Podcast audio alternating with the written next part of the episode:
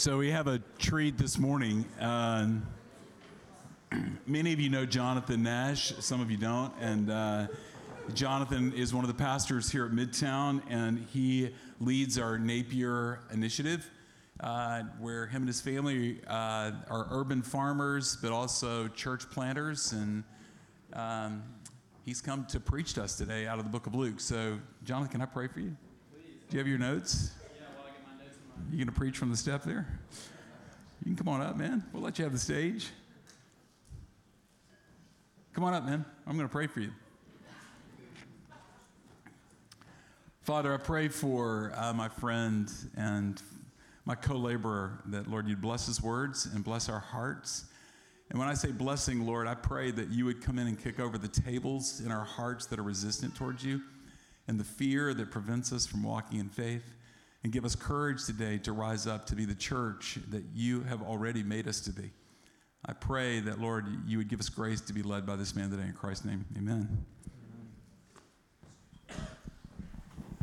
You know, I know we, uh, we just transitioned uh, from the baptism to the sermon, but I'm struck and I, I kind of want to say something that maybe I'll forget to say in the sermon, but just in your mind, draw, draw a line, kind of attach a hook to what we just saw in that baptism and the, even the prayer that was prayed and, and connect that somewhere to what I'm about to talk about in the sermon because we, you know, we don't believe in the church that we, we do believe that we do everything of a whole, right?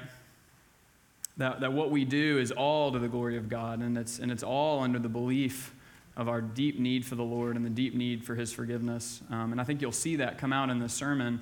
Um, but we don't just kind of do a baptism to have a baptism. That's kind of the, the end of that stage. And now we're into the sermon stage. Um, it, it's, it's all of a whole. So, Jenny, please come on up. Um, she's going to read in our passage. We're in the book of Luke um, in our series. If you have one of your uh, beautiful purple illuminated Bibles, you can pull that out. Um, and Jenny is going to read. Um, we are in Luke chapter 5, verses 17 to 26. So, Jenny, whenever you're ready, go ahead. Okay. On one of those days, as he was teaching, Pharisees and teachers of the law were sitting there, who had come from every village of Galilee and Judea and from Jerusalem. And the power of the Lord was with him to heal.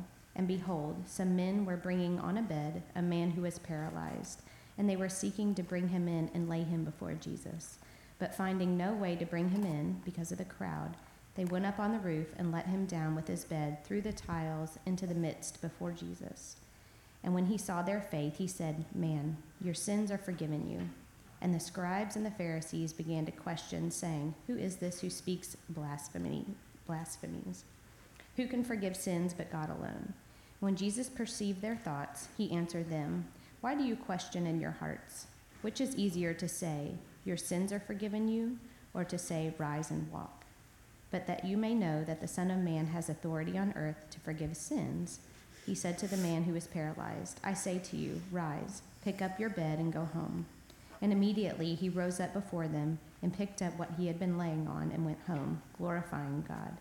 And amazement seized them all, and they glorified God and were filled with awe, saying, We have seen extraordinary things today.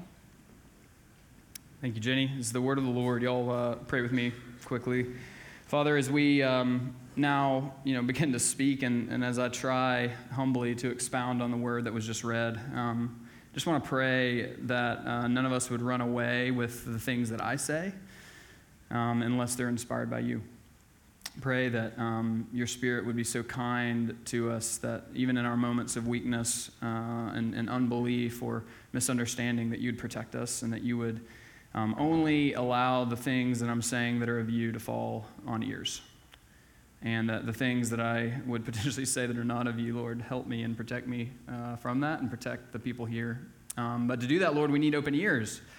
Uh, we need open ears to hear truth and to receive it. And so I pray for, for soft hearts, uh, for your water to fall on what is oftentimes very hard soil in our hearts and soften it and make room for new growth to sprout, just like we witnessed um, a few minutes ago as this young man professed his faith in you. Would we all be like a child this morning as we listen to you and hear from our good Father?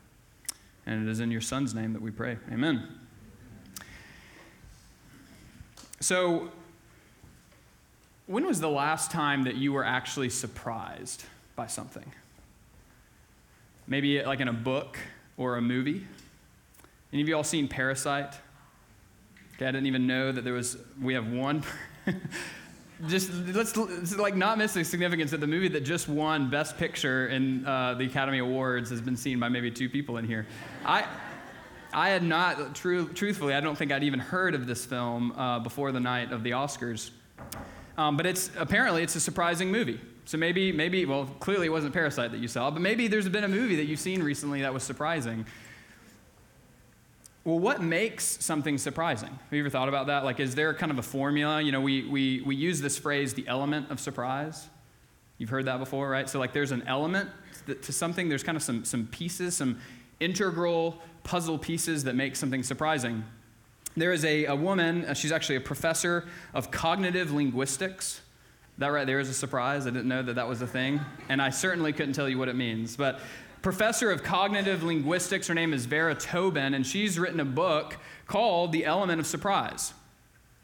And the book is, is, is fascinating. I've read uh, you know, about the first half of it by this point, and she's she's digging into this idea of surprise, and she's kind of writing it, obviously, from a cognitive perspective. She's writing it as an expert in brain science. And she's, she's kind of asking the question well, what are the elements within us that react to the elements of surprise in a story that cause us to have these aha moments or these oh no moments, right?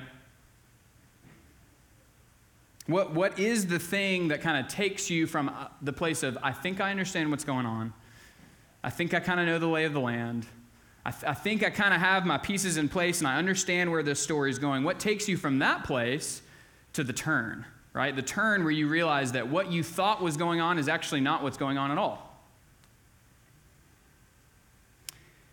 And I think what's important as we move into our passage this morning and as we're getting into continuing in our series in Luke is, is it's this fact that surprise goes beyond what's in books and movies right? Like, surprise isn't just a thing that exists in a story outside of you, surprise is actually inherent to us as people.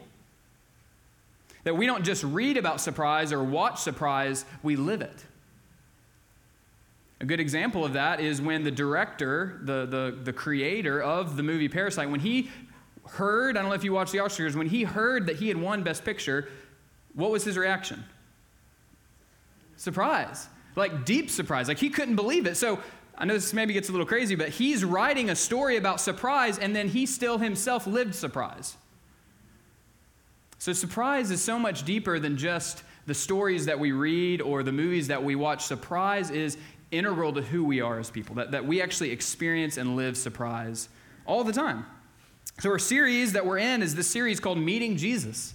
And you could say that every time someone meets Jesus, there's something surprising that happens. The, the entire uh, Bible, but, but certainly within the Gospels, is essentially one huge surprise after another as people meet Jesus. Because we believe something about Jesus, and it's something I've probably heard from Randy first. It's that when we meet Jesus, he always meets us where we're at, but he never leaves us there, right? Like, we, we only can ever meet Jesus as the people that we are. We, we always meet Jesus, and He always meets us in the place where we're at, but He never leaves us there. He takes us somewhere else. And therein lies the surprise. So I'll ask you, what's surprising in the story that we just heard read? What was the surprise in there?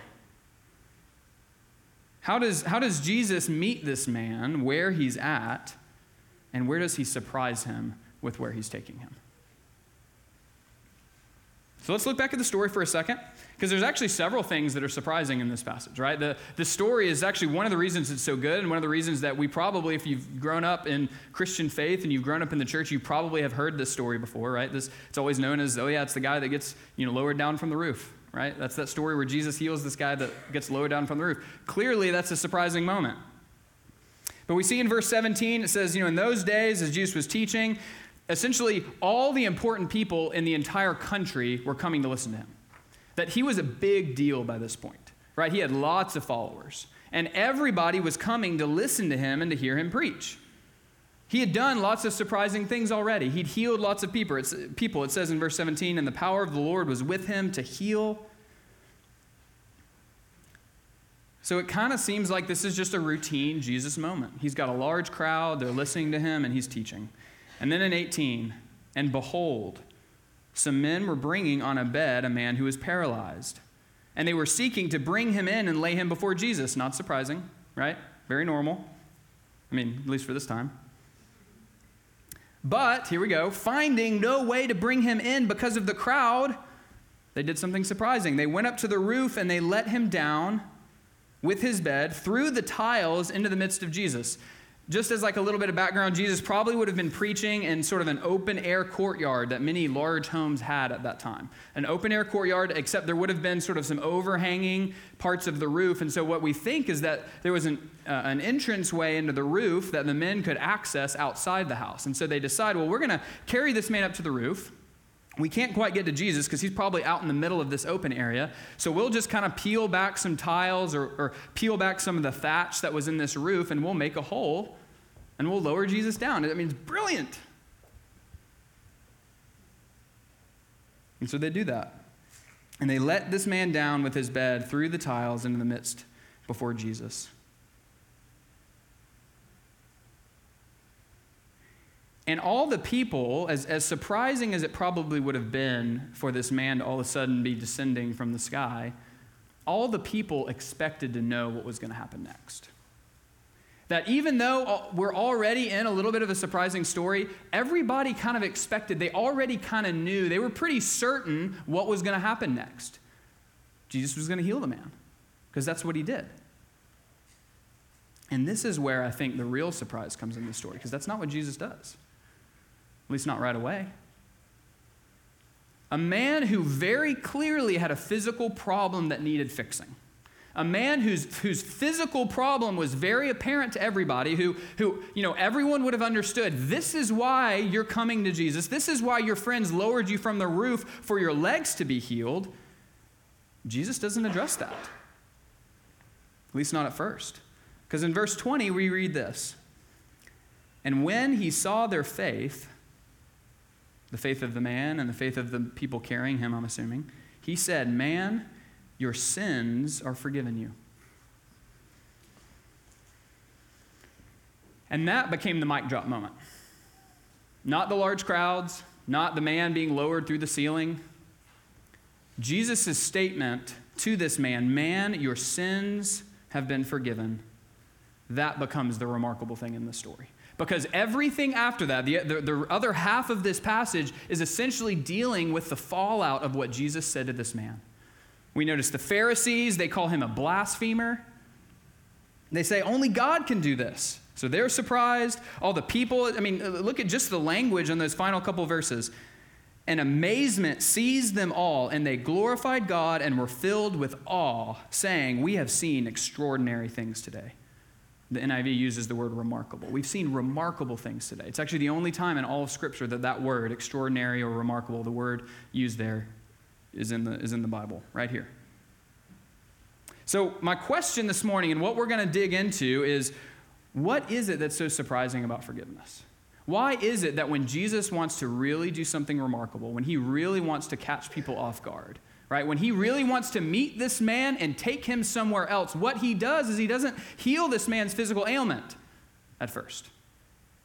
He says, Your sins are forgiven. You know, there's even a question in here that I think is so fascinating. He, he, Jesus says to the Pharisees after they're marveling that he forgives the man's sins, he says, What's harder? In other words, what's more remarkable? What's more surprising? Saying to this man, Get up and walk? Or saying to this man, Your sins are forgiven? What's more remarkable? Well, I think um, let's jump off into this idea of sin and forgiveness because those are the two words that are in the statement that Jesus makes to the man. Man, your sins are forgiven you. So when we come up to this, this kind of concept of sin, when, when you maybe hear Jesus say, What's more remarkable, saying, Man, your sins are forgiven, or, or Man, get up and walk, we probably many of us go, Well, I'm not, I'm not sure. I'm, I'm, I don't know which one. They both seem kind of crazy. Well, I think it's interesting being people in this day and age when we ever come kind of up against this concept of sin. Um, I uh, have a friend. Um, she's actually uh, a tattoo artist who did my kids' footprints. Okay, so I have my kids' footprints tattooed on my arm. Her name's uh, Shirley. And we were talking one day um, as she was doing uh, Gracie's footprints on my arm, and we kind of always get into these interesting conversations. And at some point, she was talking about something in her life and, and was just kind of really digging into this and, and kind of marveling at, like, how in the world did this kind of stuff happen? And I made a comment, and I don't even remember what I said, but I used the word sin. Okay? And she knows I'm a pastor. Okay? She kind of pokes fun at me for it. And her, her, words, as soon as I, again, I don't even remember what I said, but as soon as I used the word sin, her words to me were, you know, that is just a concept that's been created to keep people down. Like, that, like that's what that is. That sin, like you just use that word, like it's kind of offensive to me. That's just a that's just a, a, a thing people have created in order to keep other people down. And that's always stuck with me. Why is it that we, when we enter into this whole discussion of sin and forgiveness, but when we're talking about sin, why is it that the immediate response of a lot of people is, oh, wait a second, let's not go there? That we can actually, in many ways, we can keep our, our faith, we can even keep our Christian faith and edit out or delete the whole concept of sin from it. So, what I want to propose, or what I want to um, begin to talk about is why is it that an understanding of sin and a right understanding of sin is so important to this whole concept of what Jesus is doing with this man? Why is an understanding of sin so important to the concept of forgiveness? Well, I think for many of us, we have this kind of idea of sin as sin has everything to do with behavior right? And so we kind of have like all these things, you know, there's kind of a whole bunch of things in your life that are called sin. A whole bunch of behaviors, a whole bunch of things you do that are called sin. And then there's a whole bunch of other things, right, that we would call like, you know, good deeds. So we kind of got the bad things and the good things. And all of life is essentially can I, can I, you know, sort of pick out and pick and choose what are the things I should be doing and what are the things I should not be doing. And so sin becomes disobedience. It becomes not following the law of God. And of course, that is very true, right? That, that, that is a very, that, that, that's kind of the surface level of what sin is. is. Sin is disobedience against the Lord, it's doing things that the Lord does not consider good. But I think that's actually a really, although true, that is just kind of the very top layer. That's a very shallow understanding of what sin is. And when sin is only seen as sort of this, the things that are not good, then I, I agree with my friend that it can actually be a concept or a, or a human construction that's used to, to keep people down. Because here's what happens all of Christian life or all of life now becomes well, are you doing more of these or are you doing more of these? Kind of becomes like, you know, the, the employee handbook, right? Or it becomes like the, the neighborhood association rules. Like, like are, you, are you one of the people that kind of are you a good person or are you a sinful person? Is all of your faith or is all of your life this, this kind of journey of understanding can, can my good deeds outweigh my bad deeds and where do i fall? And so for many of us maybe it was growing up in an oppressive family system. Maybe it was growing up in, in a, with, with bad church experiences And we've, we've had this whole concept of sin on a very shallow level, on a very basic level, taught to us that what it means to be a believer, what it means to be a follower of Jesus, is someone that just tries so hard to make sure that the good things in my life outweigh the bad things. That I'm kind of this side of the line person, not this side of the line person. And yes, that can actually be used like a hammer that can be used as a, as a way of saying, you know, you know what, you don't belong here. That church, this space, this is a place for these people, not a place for these people. And for some of us, that's the experience we've had.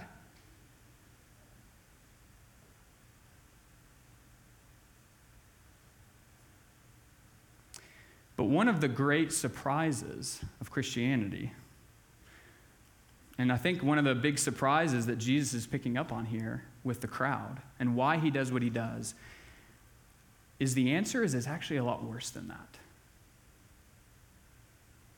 Like, like one of the biggest surprises of Christianity is sin is actually a whole lot worse than this. That this is just scratching the surface when it comes to understanding what is sin and what is my heart's relationship with sin. And so I want to ask you a question. If, if that's true, and go with me, if it's true that this is actually much, you know, this is actually not as bad as things are, there's actually the surprise of, of the Christian faith is that sin is worse than this whole idea of just kind of having some bad things and then having some good things, and we want the good things to outweigh the bad things. Let me ask you this question.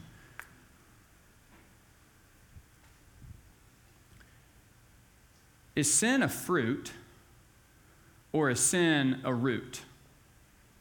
Okay, just go with me here real quick. So is sin, is sin this? So if this is kind of a tree, right? Maybe this whole thing is a tree. Is sin kind of what happens up here? Or is sin what plays out down here? These are roots, by the way. Well, the answer is, is both. But don't you see that if I miss, if I miss the fact that there's a root component to what's going on here, if all I see is my life as behavior, then I'm only going to be I'm only going to be looking at this concept in a really shallow way. And the reason this, this whole concept of sin is so much worse than just, well, I hope my bad deeds outweigh my good, or my good deeds outweigh my bad deeds, is what Jesus is coming and saying, and what the whole gospel says, and what the teaching of Jesus all says, is there's actually a much more important root to what's going on in your heart when you sin than just bad behaviors. That if it was just a matter of fruit, right, if it was just a matter of these things up here in the trees, well, then the, the question would just be can I get the right inputs, right? Can I get, like if this is a tree, right? Can I get enough sun? Can I get enough soil? Can I, can I get the right kind of you know, soil and enough water? That my life is just, if I get the right inputs, then maybe the right outputs will come. Because that's the way it works with a plant. If you just give it the things it needs, then it's going to give you what it, what it produces. But what the gospel says and what Jesus is attacking here is oh, no, no, no. Sin goes much deeper than the fruit that what's actually the problem here, what's, what's actually the problem in the life of this man, and what's the problem in all of our lives is that our hearts at the root are corrupt. That there's not just fruits of sin, although there are fruits of sin, but there's not just fruits of sin, there's also roots. And so, what Jesus gets at when he preaches, what, what the Sermon on the Mount gets at when it says, You've heard it said that you should not murder, but I tell you, if you have anger against a brother in your heart, then you've committed the same crime. What he's getting at there is there's a heart posture that what we need is not just our behaviors to change, but we need a new heart, we need new roots. That what Jesus is after when he forgives sins is he's not just after, well, I hope that you begin to do less of these and you do more of these. And I hope you pursue, you know, getting the right water so that you can just produce the right things. He's saying, no, no, no, you need me on such a more deep level.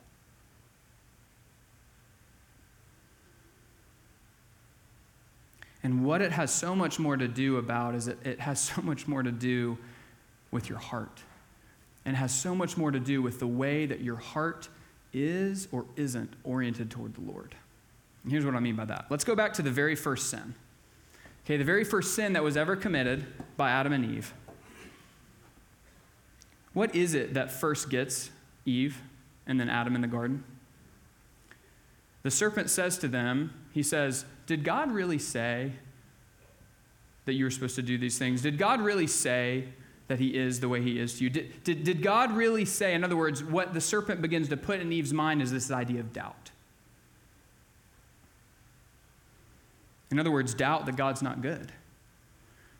Doubt, doubt that God actually isn't who he says he is to Eve. Doubt, doubt that God actually isn't going to give Eve and give Adam the things that he said he's going to give them. In other words, doubt that God's enough, that God's worthy of worship. And so then what then happens after that seed of doubt gets planted? Well, then Eve goes and then Eve takes of the fruit. In other words, before Eve and Adam sin up here in this level, there's something that was planted way down deep in them, in the roots, in their heart, and it broke their orientation with the Lord. It broke the way that their heart was looking at the Lord in a place of, Lord, I'm at peace with you. Lord, I'm your friend. Lord, you love me and I love you. And it now took their heart to a place of, wait a second, the Lord isn't going to give me what I need. The Lord actually isn't all the things he has said that he is for me. And the Bible calls that enmity with God, when our hearts are now turned and they're not at peace with the Lord anymore. They're at war. And so the root of sin, what's actually down at the root of all these things, and, and, and we'll go to the text in just a second. What's at the root of the things that, that Jesus had to forgive this man of when he says, Man, your sins are forgiven? What's at the root is a heart that says to God, I will worship, I will serve, I will love something other than you. I will choose something that you created and love that whether it's myself, whether it's other people, whether it's material things. I will choose the things you created and not you, the creator. And it's from that place that our disobedience and our behaviors flow.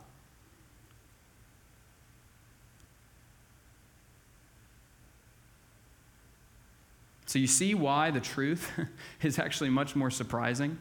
That the truth about sin is actually a lot worse than we think it is. That the truth about sin is, is a surprisingly bad narrative. That my heart is actually corrupt. That the thing that needs to be healed is not my behaviors, but it's the roots way down deep in my heart. And it's why in Romans 3, Paul says, No one is righteous, no, not one. No one seeks after God. Everyone has turned away.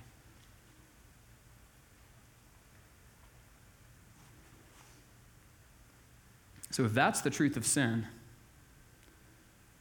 what does that then do to forgiveness? Because the surprising thing is not that Jesus tells this man, hey, you're a sinner, but it's that he tells him, your sins are forgiven. So, so how does understanding sin rightfully now allow us to see what Jesus did for this man in all its splendor and all its glory? And to see it for the surprise that it actually is?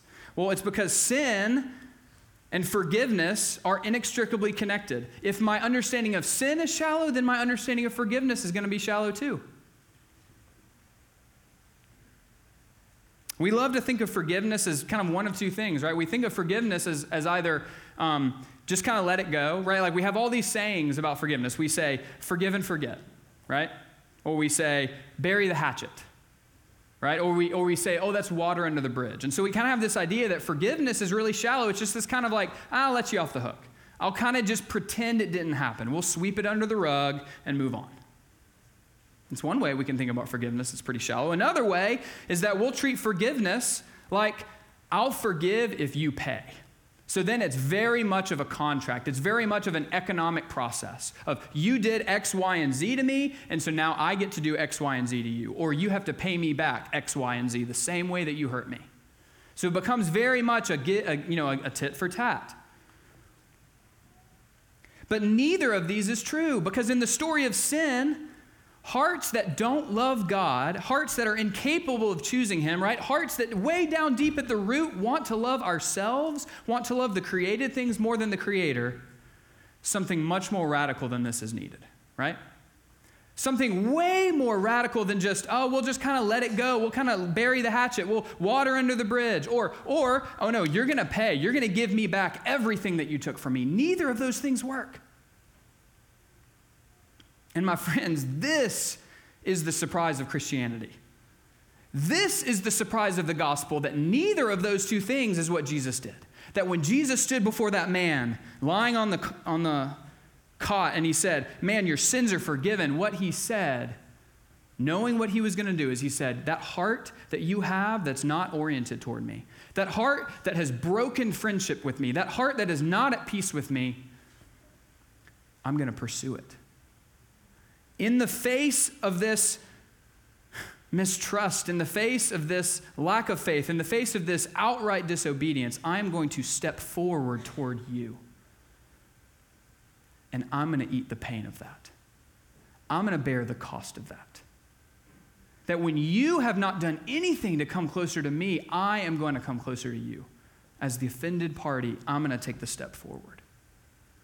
And guys, that is what the entire story, if we, if we talk about surprise being found in our stories and surprise being found when something happens in our stories that we don't understand, that is the basis of surprise in our lives. Tolkien, uh, you know, the, the famous writer, famous writer of many surprises and stories, author of Lord of the Rings, he calls this something, he calls this a U eucatastrophe. Okay, the catastrophe, we understand, right? The, the word, the Greek word that we, where we get our word catastrophe, but eu means good. Eu is a prefix that makes something good. Tolkien called this the eucatastrophe. The, the amazing good catastrophe, the thing that was completely unexpected, that in the face of our willful disobedience, in the face of our hearts that are not aligned with the Lord, the Lord said, I will take that. I will move toward you and I will eat the pain. And so the great turn in our stories is what we read in Isaiah 53, right? When it talks about the Lamb of God being stricken for us, afflicted for us, him taking the punishment for all the sins that we committed. It's the gospel surprise that Jesus got the justice that we deserved, right? He got the tit for tat. He was the one that took on the things that we were supposed to pay him for what we did. And what do we get? We get the mercy. And so Christ's forgiveness means that he ate the pain.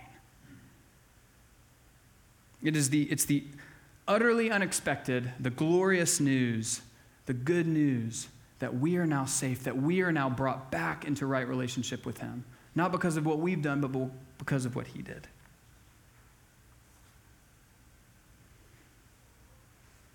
And so, what that does is it, it turns our stories from tragedies, right? Things looking okay, and then turns our stories from tragedies to comedies. What the, what the eucatastrophe is, what the gospel turn in our story, what forgiveness is, what this young man professed standing up here is that he has had an experience of being at the bottom and recognizing that the Lord has moved toward him. That now his story has turned from one of disobedience and what we know comes from that, the judgment that comes from that, and it has now turned toward love and acceptance. And we see that in our passage when the Pharisees looked at Jesus after he forgave sins, and what did they say?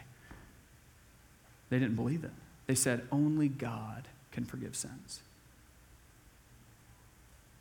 And of course, the answer is yes, exactly. But they just couldn't believe that that was actually what was happening in front of them. Because what they did is what we often do. When we're faced with the glorious, unbelievable surprise of the gospel, is we do what the Pharisees do and we say, no, it can't be true. Okay, may, maybe there's like, you know, God loves me and maybe God, you know, has grace for me, but, but I got to do my part, right? And guys, don't run away. Of course, we fight sin, right? Of course, we get up here in the trees and we lop off these branches of sin and we say, I'm going to put that to death. But do we do that because we believe that that's somehow going to work down and heal our, heal our roots, heal our hearts? No. We do that from a place of recognizing the Lord has moved toward me. He has put a new heart in me. He has given me a new spirit. He has risen me from the dead spiritually. And so now I come toward Him and I say, Lord, how do I fight? How do I fight my sin? And how do I do it from a place of freedom? Because the last words that God, that Jesus gives to this man is He says, Get up and walk. He says, Get up and walk. He heals his legs. And then he says, Stand up in the forgiveness that I've given you, in the new heart that I've given you, in the new relationship you now have with me because of what I've done. Get up and walk. Go, run, flourish. Be the man and the woman and the child that you were created to be. You do that from this place of forgiveness because that's where freedom is.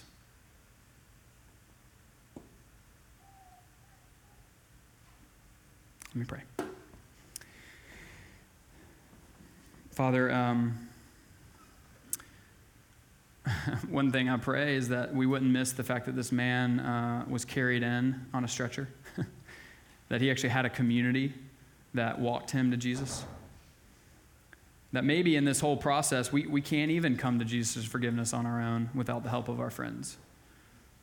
Like maybe you've built such a weakness in us, Lord, that we need the people sitting to our right and to our left, the people we're married to, the people we're friends with maybe even the people we don't like very much, to put us on that stretcher and carry us to Jesus.